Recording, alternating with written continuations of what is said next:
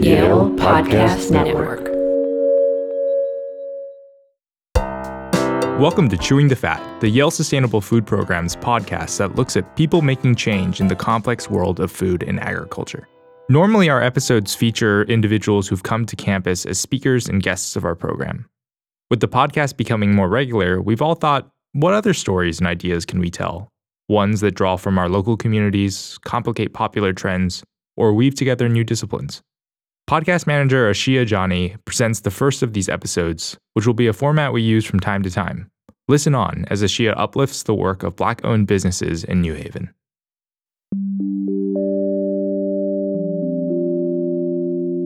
Black restaurants have been the pinnacle of Black community building for centuries. Recipes have cultural and familial significance, and for the Black diaspora, they are an important piece of cultural preservation. The diaspora is vast and varied, and the recipes, foods, and ways of preparation are just as vast and varied.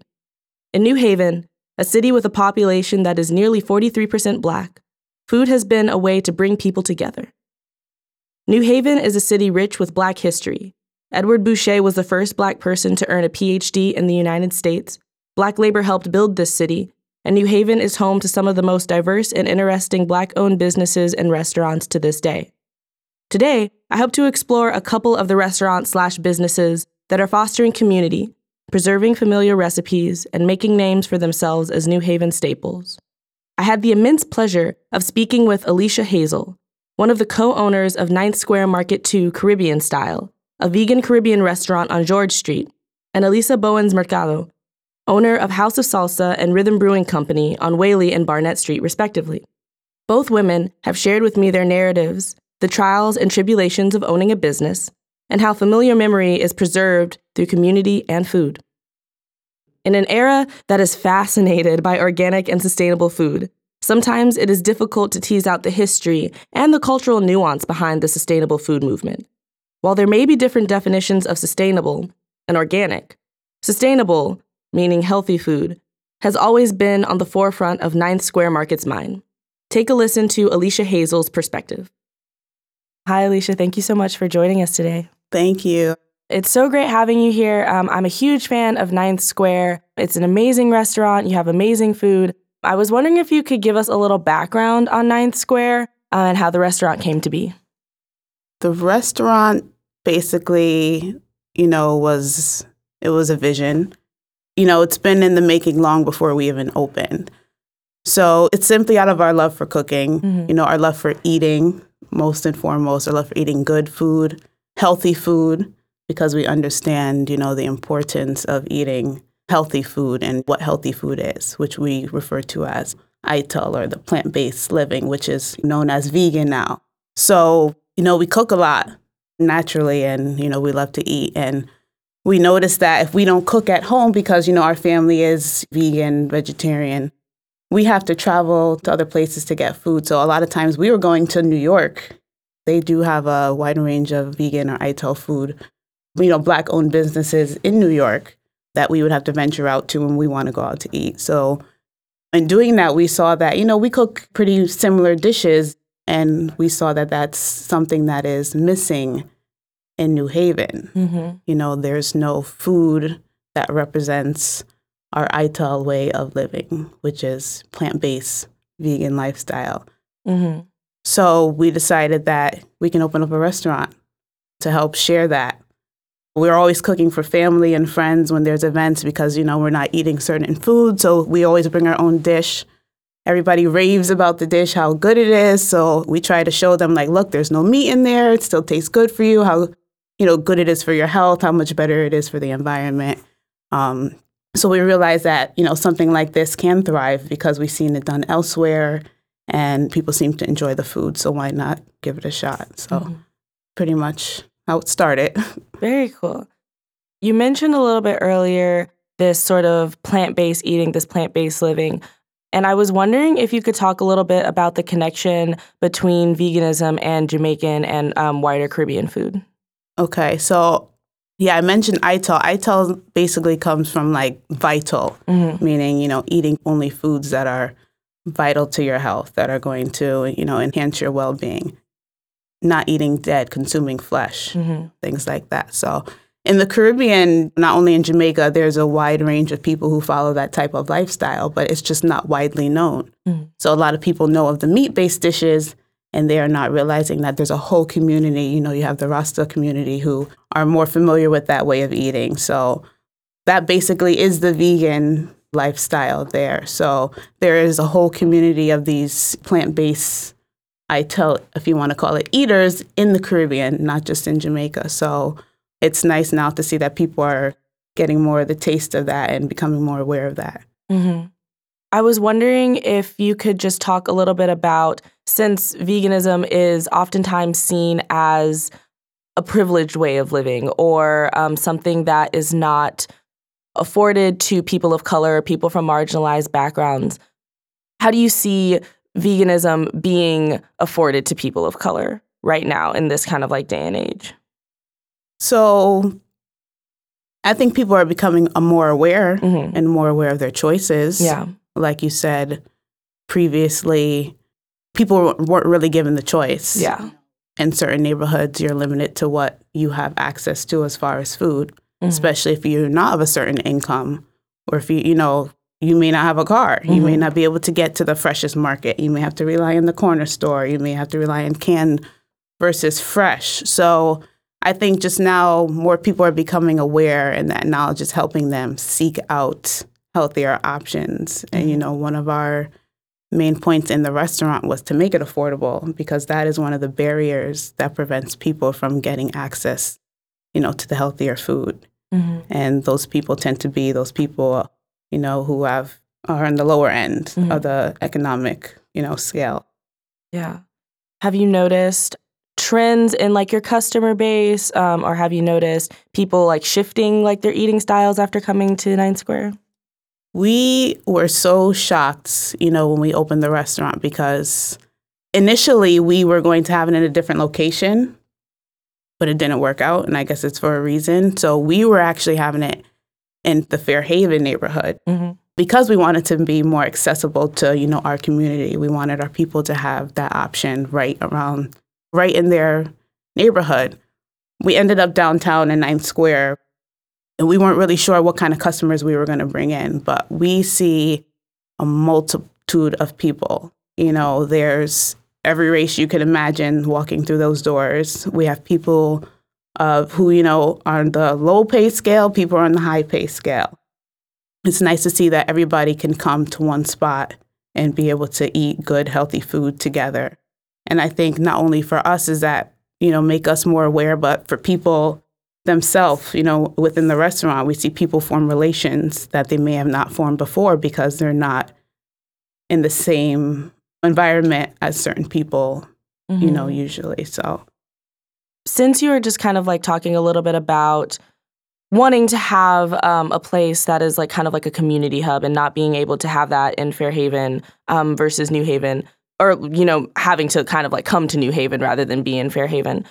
I was wondering if you could just like talk a little bit about the neighborhood that y'all are in because I know that some concerns about opening vegan restaurants is that they may contribute to certain waves of gentrification.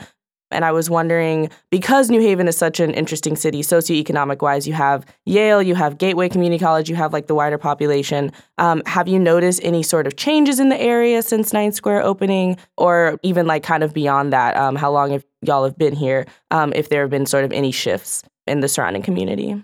well, I'm from New Haven, Mhm. so I was born and raised here. Okay. Um, and there's a big difference of how downtown looked, Mhm. you know, back then. I'm not going to say how long back then that was, but um, I noticed there are a lot more restaurants Mhm. and a lot more restaurants that are bringing more ethnic food, you know, out. Mhm. Since we've opened up downtown, I have noticed more of a vegan trend around downtown. Mhm. So other places are starting to offer the options because they're seeing that that is something that's growing within the community. I'm sorry, what was the other part of the question? Yes. no problem. Um, just like thinking about changes in the area, and then I guess like what your take on that whole idea that um, bringing in like healthier restaurants or more vegan restaurants um, contributes to waves of gentrification. so if anything, I, I believe if you keep the restaurants affordable, that Mm-hmm. it would it would help the people you know within the community be able to stay in the community. You know, in some sense, we have to rebuild, but we have to rebuild in a way that's going to benefit ourselves. And you know, we hope to see more people open up businesses. You know, more people of color open up businesses within their communities to to help that to help themselves rebuild and not be pushed out and be able to thrive for themselves. So, and that's something we notice also. There's a lot more people of the diaspora starting to realize that they can open up businesses. And I mm-hmm. think us seeing each other do it, we start to realize that we can do it. And it's helping the community, I think, grow and thrive more. Yeah. It's just something that we see in talking to our customers. Mm-hmm. Yeah. So my uncle owns a dance company in Georgia, and that has been open for 25 years, which is a really like awesome feat, um, especially for Black businesses. All of the kind of like hurdles um, that Black businesses have to go through. Um, I was wondering if you could talk a little bit about some of the challenges that you have faced, either opening or kind of like maintaining momentum, um, and some of the things that you're kind of dealing with right now. So there's there's many challenges. First of all, you know, opening a business in itself is a challenge. You have to have a plan.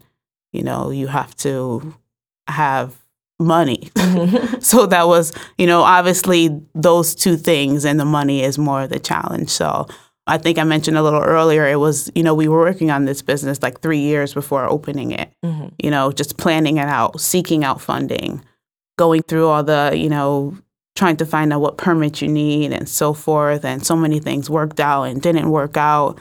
And then we ended up um, actually deciding not to do it. And then eventually we ended up where we are now just by happenstance, if you want to call it. So, but a lot of the challenges I would say are making sure you can continue to run your business. You know, when things slow down, how are you going to keep things going?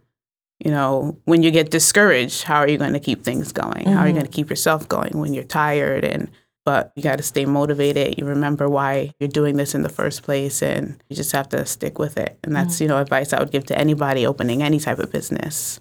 Um, plan it out, you know, look for funding because that mm-hmm. is important and just, you know, stay motivated and stick with it. Okay. I know that your restaurant is a family inspired establishment. And I was wondering if you could just talk a little bit about how that plays out in your recipes, how you approach customers, what people contribute, those kind of things. So a lot of the recipes, you know, the way the menu was formed was it's a lot of things we like to eat actually. You mm-hmm. know, a lot of things we grew up eating, flavors we grew up eating. Flavors of the Caribbean are like the jerk, the brown stew, the curry. We just kind of veganized things, you mm-hmm. know, amongst our household and started making these things. And Q, who cooks, he's a chef.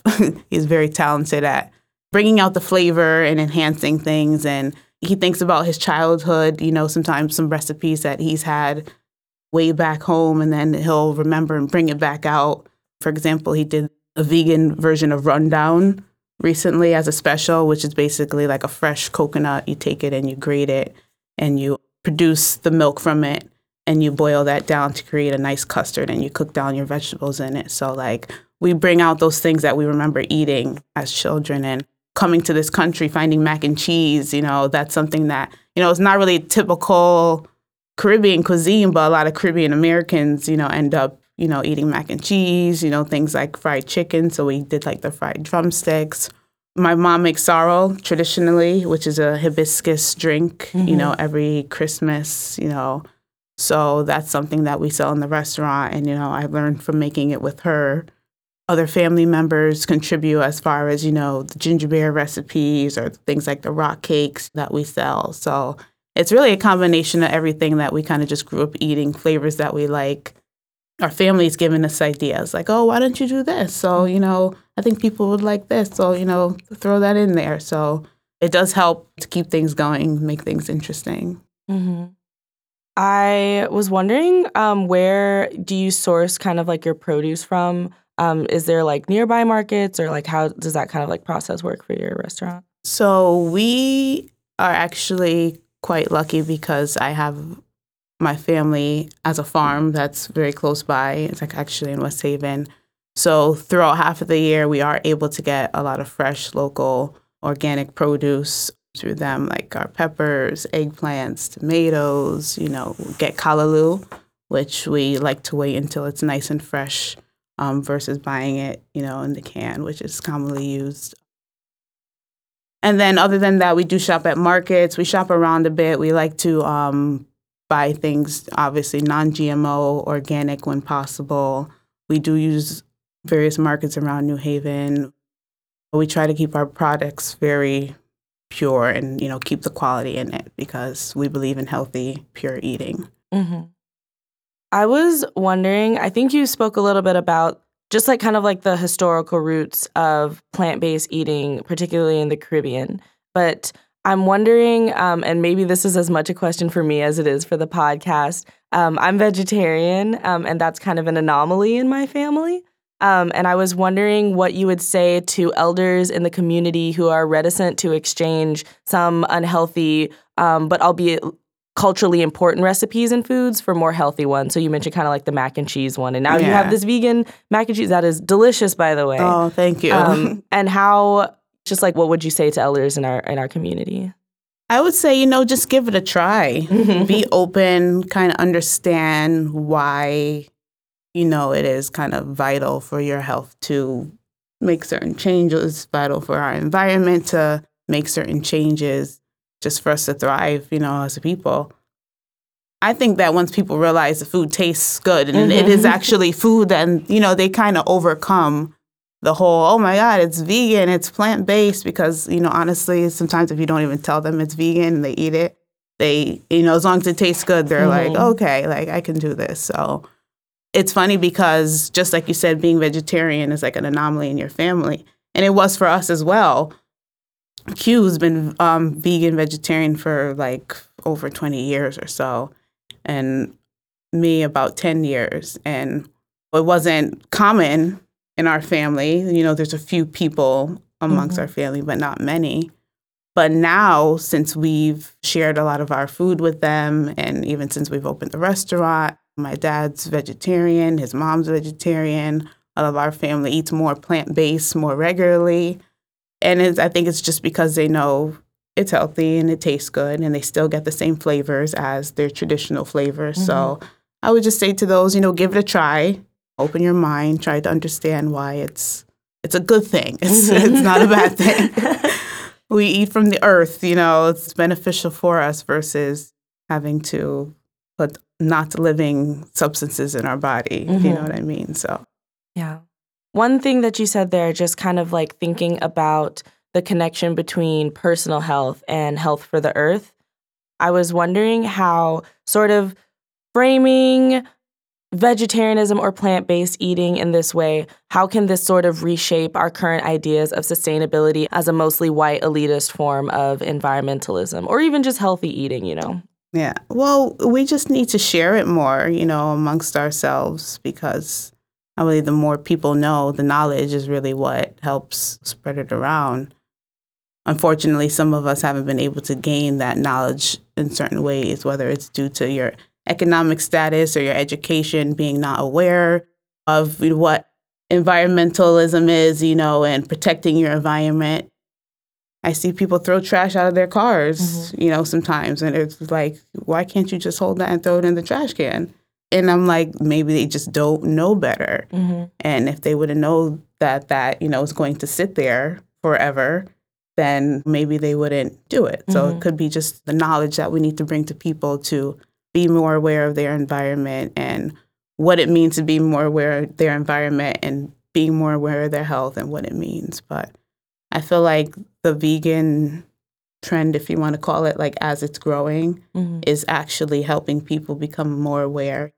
It may start with just looking at their health, but I think eventually they start to realize like it's not just about themselves, that it should be spread to other living beings, the planet, what sustainability really could do for us. So, Yeah. yeah, it's just like taking steps. So, hmm Do you think that? I mean, I think that food fosters community. How do you think that your restaurant has like been a community space for people. Do you think that your restaurant has like been able to build community in that way? Definitely. Like I said, I see people of all orientation, races come together and they're Mhm. sitting in one spot and you know, they may not do those things naturally. But like you said, it's the food. Mhm. In your household, food brings people together. You all sit in the kitchen and, you know, congregate and talk about your day. So people end up congregating, sitting at a table with somebody they may not know and talking, sharing about their business or sharing about other things that are going on. People talk with us about what's going on. So it hel- it does help build the community and I do think it's helping others to just be more human, humane to others, which is Mm-hmm. goes hand in hand. Right. Yeah. Final question. Um, wanted to thank you so much for sitting down and chatting with me. I feel like I learned a lot and definitely um, loved hearing your perspective on just kind of like the connections between food and community and veganism and culture. I usually like to end with asking our guests a question about what is like a misconception, um, either about sustainability um, or about, in um, your case, veganism, um, that you would like love if this misconception did not exist. it's funny because it's the whole like with the veganism thing. People are like, "Oh, I need meat. Like I gotta eat meat. Food doesn't taste good if I don't have meat." So it, that's the biggest min- misconception. That along with like they think people who are vegan just eat grass all day. Like that's what people used to ask me. Like, what do you eat if you don't eat? You know, you eat grass. I'm like, it's like I want people to see that this is food. This is what we should be eating. Like I Mhm. said, eating from the earth, protecting the earth because we need to eat from it. So if that can be like understood, you know, I think that can definitely help, you know, help out. So the biggest misconception is vegan food does not taste good. but there's a lot of uh, restaurants out there now, and it's nice to see a lot more vegan restaurants come out, and they're doing a really good job of creating delicious food. So Mhm. just hope to see it continue because, you, like you said, food keeps builds the community, keeps people together.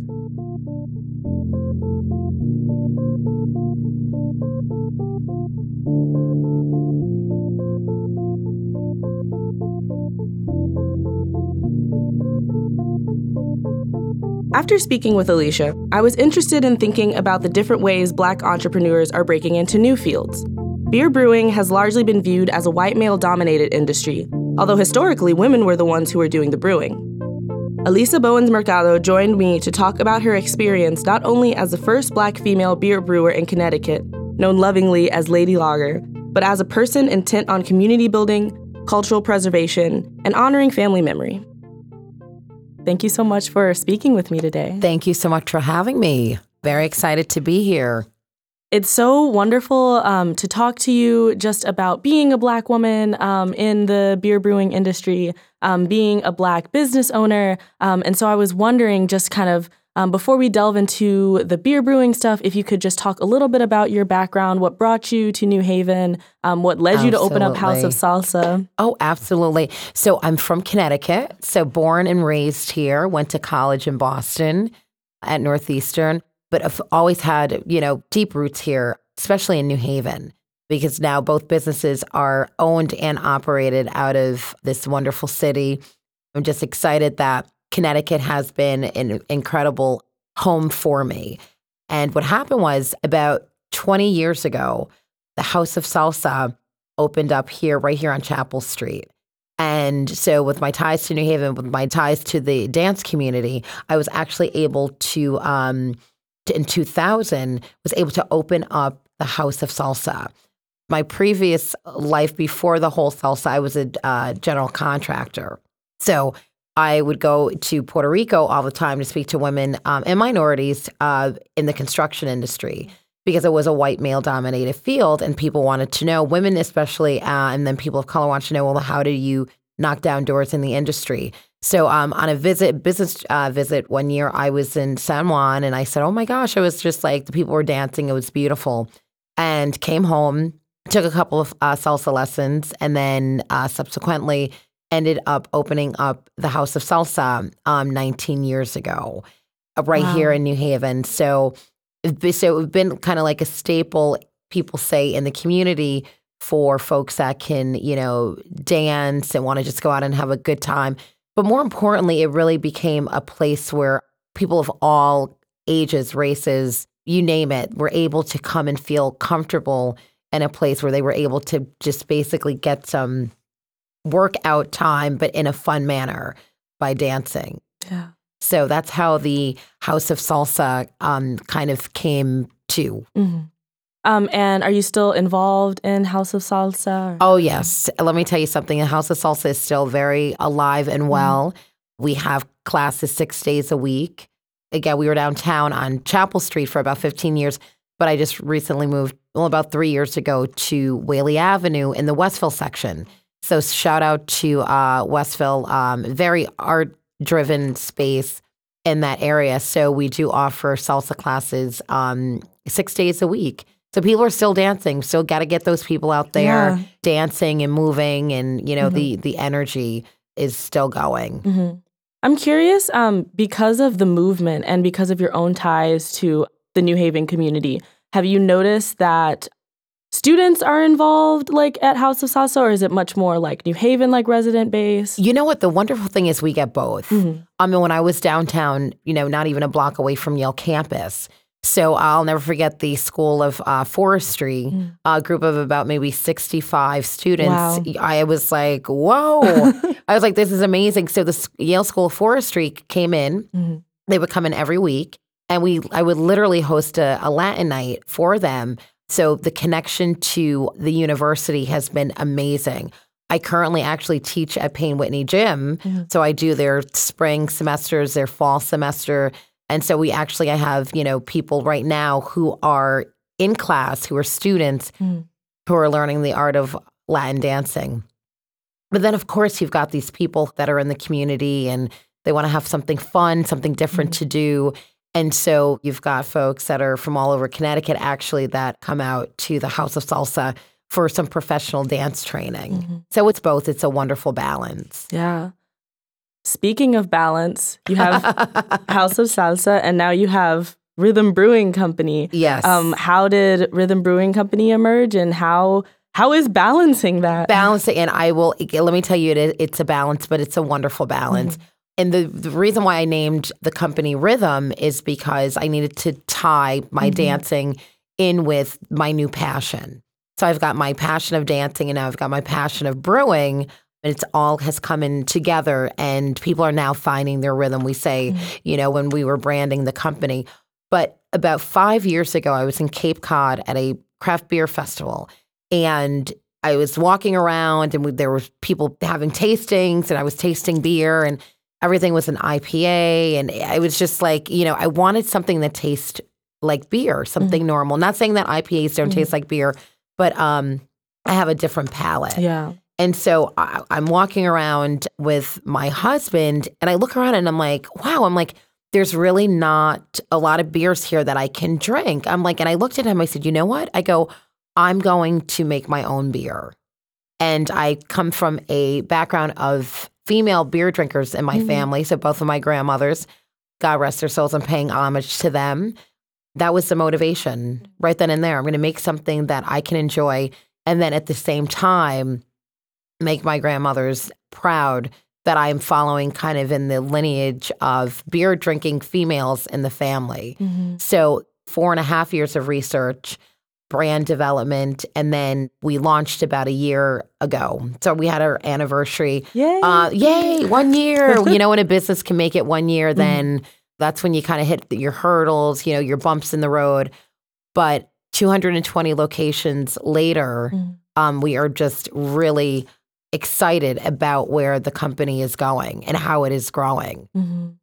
You mentioned something that that's just so beautiful, and what I've been hearing a lot from, especially um, Black female business owners and Black female restaurateurs, is this kind of idea of family lineage and um, Yes. respect and trying to bring those traditions forward. And I was wondering if maybe you could talk a little bit about in your own like life how important that sort of like family lineage and that family memory is in cultivating food and producing food and making beer. Oh, absolutely. I mean, coming from an African descent and being African American, you know, our lineage goes back to farmland, to crops. It goes back to Africa. It goes back to even music, where in Africa, that's where salsa rhythms come from.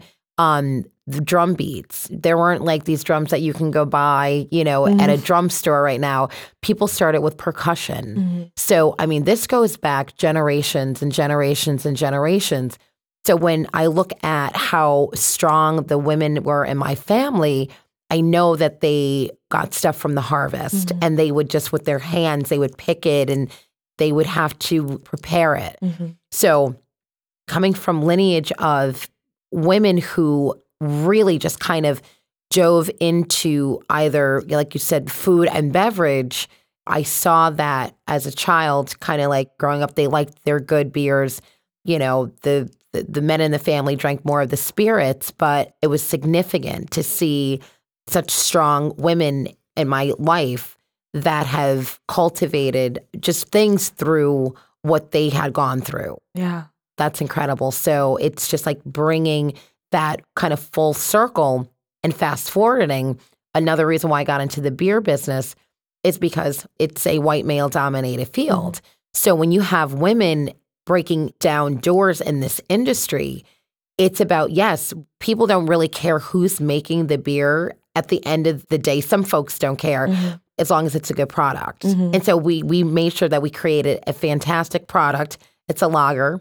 People love lagers. It's something normal. It's something that five years ago when I was in Cape Cod, I wanted to bring back a normal tasting beer, bring beer back to the basics. But now it's just like we've got to open up doors into these industries that are not diversified mm-hmm. as of yet. And so that was another motivation and anything that I what I remember about the women or men in my family were saying it was just like, you know what, you might be of color, you might be a female, but if you have a vision and if you have passion, drive, anything is possible. Mm-hmm. And so I'm sitting here with you today saying that, you know what, kind of like stepped out, leap of faith, and said, you know what, I'm going to do this. And it has made quite a difference in the country mm-hmm. um, so far because we we went viral. Yeah. Um, the Associated Press picked us up. And once that happened, we just started getting calls from all over um, mm-hmm. the country. So it's been incredible. Amazing. Been inc- it's been incredible. Yeah, and and to just consider that y'all have been at this for a year and it's it's a year. Mm-hmm. We literally it's been a year, and the doors that have opened, really the publicity and the exposure mm-hmm. that the brand people are grabbing onto this brand. Mm-hmm. It's a brand that they really haven't seen before. That's owned by a, a, female and a person of color, and they're just like, "This is great. We want to support. Mm-hmm. We want to support." Because at the end of the day, this is all about economic development and employment opportunities. Yeah. When you can create these big companies like the Buds and the Coronas mm-hmm. and the Heinekens, they've created economic wealth, they've yeah. created employment opportunities. Mm-hmm. And so, my mission and my goal is to make sure that everyone in the industry is accounted for, but mm-hmm. but taking it a step further, making sure that women of color and people of color have access to a brand that they can grow with yeah. and build with. Mm-hmm. I know that especially being in this industry, being in this industry as a person of color and as a woman of color, that comes with significant hurdles. um, I was wondering Absolutely. if you could talk a little bit about some of the challenges, about kind of like getting things off the ground, and maybe even challenges you face in your day to day life. Yeah. Well, you know what? This is the thing. First of all, when you're trying to get, you know, investors, we'll start from kind of like the beginning. Because thank God for a supportive family and I mean just support from a community and people that that know me. It's just like if I'm going to get into this, I'm going to do this absolutely right. So once you have that that support, you know that okay, you've got everyone that's there supporting you emotionally. So now it's just like all right, now just put this all into play. But I will tell you, you know, when you're going out and looking for investors and looking for folks to fund a project, mm-hmm. it can be a little difficult because number one, it's like, all right, you're going into an industry that they're looking at you like maybe you you might not know what you're doing. Mm-hmm. Why would I invest this money, you know, in yeah. you? So what I will tell young folks, especially of color, that are looking into owning their own business, just do a lot of research. Mm-hmm my four years of research absolutely paid off. I had a business plan in place. so that when I put it down on the table, the person, you know, whoever's like looking into investing in your company, be like, okay, she crossed all of her T's, dotted all of her I's. She's got a vision. Why would we not give her that Mm-hmm. chance? So that's number one. Really be connected with what you're doing and be- very knowledgeable of that. hmm And so getting investors or if you have private investment, I always tell people, you know, go fund me or Yeah. there are so many resources out Mhm. there on social media now where you can raise capital, significant, you know, capital to fund a project. hmm But then, you know, once you get over that hurdle of having someone invest in you, then it really is really breaking into an industry that's not used to having someone that looks like you in the industry. And I must say, I have had an amazing experience with the people here in Connecticut. Connecticut's Brewers Guild, amazing organization who have uh, embraced me, who have embraced the concept of diversifying the craft beer industry. And so when you get folks like that who are behind you, Mm-hmm. you know, Connecticut Beer, and you've got the Connecticut Craft Beer Girls Embody, like I shout out to them. I mean, these are just women who love craft beer who are diving into the industry. When you get folks like that behind you and embracing, you know, what you're doing for their industry, then that's incredible. I have run into people who look at me and say, wow, she came in, she really shook up the industry. She's doing stuff that we never even thought about doing. And guess what? They think it makes them look bad or and say, oh, okay, you know, what does this chick know about beer? Mhm. And she's and she's not even, you know, she doesn't look like us. Well, sorry, I'm here, hmm here to stay, Yeah. not going anywhere. And you know what? Just think outside of the box like I do. You can I tell people all the time, you can do exactly what I do. Just don't, you know, look at me and, you know, get upset because I came in and I really kind of when you shake Right. up an industry, it causes awareness. hmm And sometimes awareness makes people uncomfortable. Yeah. And so when you have people that are uncomfortable uh, with this whole thing of like what's going on, like this, you know, explosion of more people getting into the industry, you should welcome that Yeah. because then that means that there's more people that will be eyeing your brands and your Mhm. product. So for the most part, I have been completely embraced by all demographics. It's just been in- incredible. But I have had those um, that I've had to deal with and quickly cut ties hmm and relationships because you know that they're not out for your best interest and they don't want to see that little black girl that just got into the beer industry take off and succeed. hmm And so what you do with those people, you just, you know what? You go and you prove them completely wrong and you just keep moving forward. So there there's bumps, but I'm going to tell you it's um been delightful the people that I've met um in the industry. Amazing. Just to kind of shift gears a little bit, Mhm. I maybe not tie, tie things together a little bit because I could honestly listen to you talk all day. But Oh. um, I know that recently you had a trip to the Bahamas. Yes, I Um, did. I was wondering if you could talk a little bit about that. What was the purpose of that? Absolutely. So again, when the Associated Press picked up the story, it just really it, it went all over the country, and we received a call from a gentleman in the Bahamas who said, "You know what? This brand, this product, your story would work wonderfully here." They're like, "Come on, you know, rhythm, Bahamas, Carnival." Mhm. They said it's one of those things that's just kind of like a perfect, Yeah. perfect match. Mhm. So that was back kind of in like April of May of last year. And um, just last month, I got an invitation to fly down to the Bahamas to meet with the buyers. Mhm. So when you're, you know, on an island, things are a little bit different because then you're going to start exporting. Mhm. So you, but you want to make sure that your product is in the hands of people that are your perfect fit. So one meeting led to seven, and I will tell you that we are currently in negotiations for getting the product to the Bahamas. We're going to be exporting Mhm. very soon. Amazing. We are so blessed and so honored to have that opportunity to really get the product and the brand out to the masses. But that's going to start a whole island, you know, find your rhythm in the islands campaign for us. So, Yeah. you know, we start in, in the Bahamas and before you know it, you know, hit all of the Mhm. Caribbean. yeah. And so the trip was wonderful. It was um, a great learning experience because I'm like I said, again, new, not new as an entrepreneur, but new to the industry. So I learned a lot on the trip, took away a lot from the trip because it was one of those things where, yes, this is a reality. This is a dream that's going to become a reality to actually get a product, you know, into the Atlantis Mm-hmm. or get it into the Baha Mar, into the local community Yeah. and people like that. And again, they have not seen people that look like them on their island producing, manufacturing, nevertheless distributing a brand. Yeah. And so people are very excited about that because that Mm-hmm. will be opening doors in the Bahamas for economic development Right. and employment opportunities. Mhm. And that's what I'm most excited about. Yeah, that's amazing. I love I love this connection b- because you know you have Rhythm Brewing Co. and that's such a purposeful name and it's such a purposeful title. Yes. and you bring that to places where rhythm is is so much in our hearts and in our souls and in our memories. Yes. Um, and you have this amazing connection. I'm wondering, thinking very contemporary. There Mhm. is this new.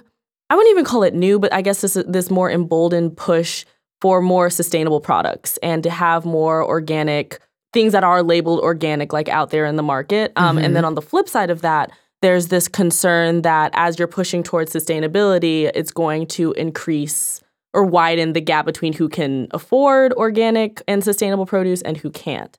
I was Mhm. wondering if Rhythm Brewing is kind of grappling with this sort of issue of making things accessible and affordable and what kind of y'all's perspective is on Okay. this sustainable industry. Yeah, well, you know what? That that's a great question. We always look at price point. We Mhm. always look at recipe development. We're always looking continuously looking what's going to be the next flavor of rhythm. Mhm. What's going to be the next brand? Um, I get people all the time asking me, "Are you going to make a non-alcoholic product? Mhm. Are you going to make something?" Some people have wheat allergies. You know, are you going to make an organic beer? Are you going to have something that just you know gluten free? So, with that said, everyone that I brew with, Mhm. we all we come to the table to make sure that we're tapping into different palettes. But in general, we just make sure that the product that we are producing now, we perfect it Yeah. so that when it hits the palettes of, of folks, we know that while we're on, you know, to something. But we Mhm. really do, to your question, we absolutely make sure that our product is, and I will interject here, Mhm. I do an unfiltered beer Mm-hmm. which has better nutritional value in beer. If people beer like people are like, there's just no nutritional value in beer. Yes, Mhm. actually there can be if you produce it unfiltered uh, Mhm. beer like we do. And lagers tend to be lighter, Okay. so you know the calorie count drops. So I've kept all of that in consideration. Mhm. Especially being a female. You know, we want to make sure that you know we don't gain weight, we don't gain weight in our tummies, Mhm. and so the unfiltered product and brand really was something that I did more research on. But it's about the sustainability of keeping a product consistent out there with your competitors Mhm. and making sure that people have access to it, Mhm. but that, you know, healthier kind of I can't tell you all of the ingredients that are in the product, but we do have some fantastic uh, ingredients. Um, some local things we'll be incorporating Mhm. uh, into our beers soon. Yeah. So we we're looking at all of that because don't forget there's always a shift in the industry of people Mhm. what people want, people don't want. So Yeah. Amazing. I was wondering if you could just talk about your vision for the next like year, for the next like five years. What yes, what does Rhythm Brewing Co. look like to you going forward? Right. So rhythm, and it's, it's funny. I think I shared this with you. We just over the last uh, 48 hours uh, had a social media outlet that has probably close to a million followers share our story, and when that happened, then 10 other outlets picked it up. So we just looked this morning and we had over a million engagements Wow. that came in, Mhm. interactions with rhythm. And so now people want to know in Virginia, in California, in Mhm. Atlanta. They want to know in Boston. They want to know in New York, in Jersey, Mhm. DC, Philly, all over the country. Where can we get the product? So our vision is to really get to that supply and demand, Mhm. brew more beer, but really get the message. People are connected with this brand because there's a story behind it.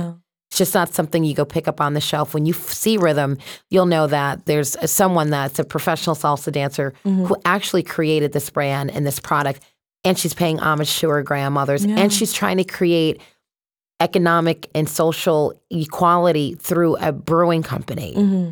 And that's what we want. We want to be the beer brand that has literally changed the game. Mm-hmm. We've come in, we've tapped into different ethnicities, different people's palates. And I'm talking for beer drinkers that are like these, you know, IPA and these craft beer people. Mhm. We're talking to them too. We want them to join this movement with us. Yeah.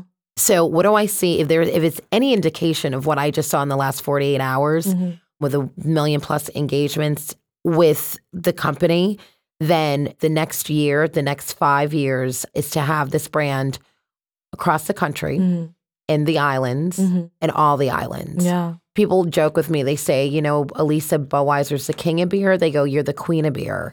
So they've nicknamed me Lady Lager. Mhm. And so we would like to have that presence in the beer world.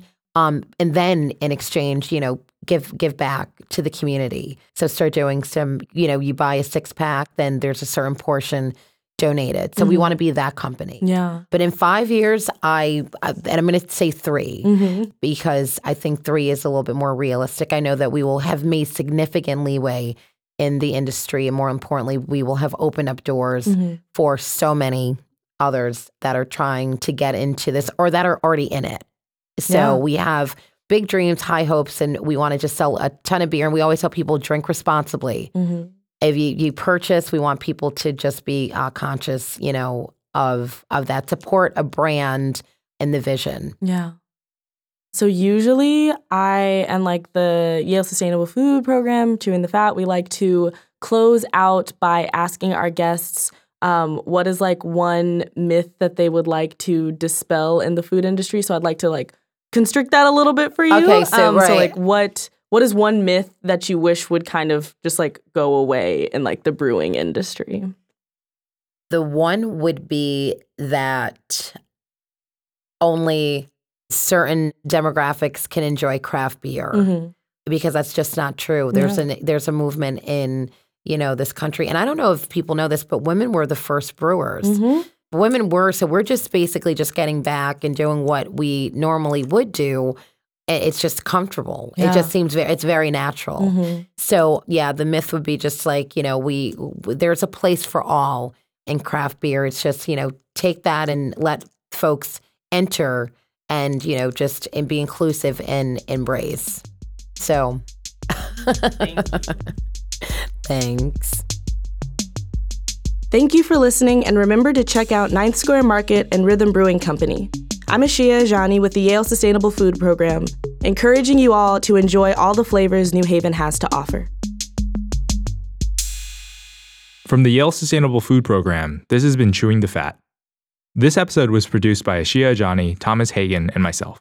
Mixing by Ryan McAvoy of the Yale Broadcast Studio. Music by Eddie Joe Antonio and Louis De Felice. Artwork by Logan Howard. Program support by Jacqueline Mono, Jeremy Oldfield, and Mark Bomford. Thanks for listening. We'll see you in two weeks.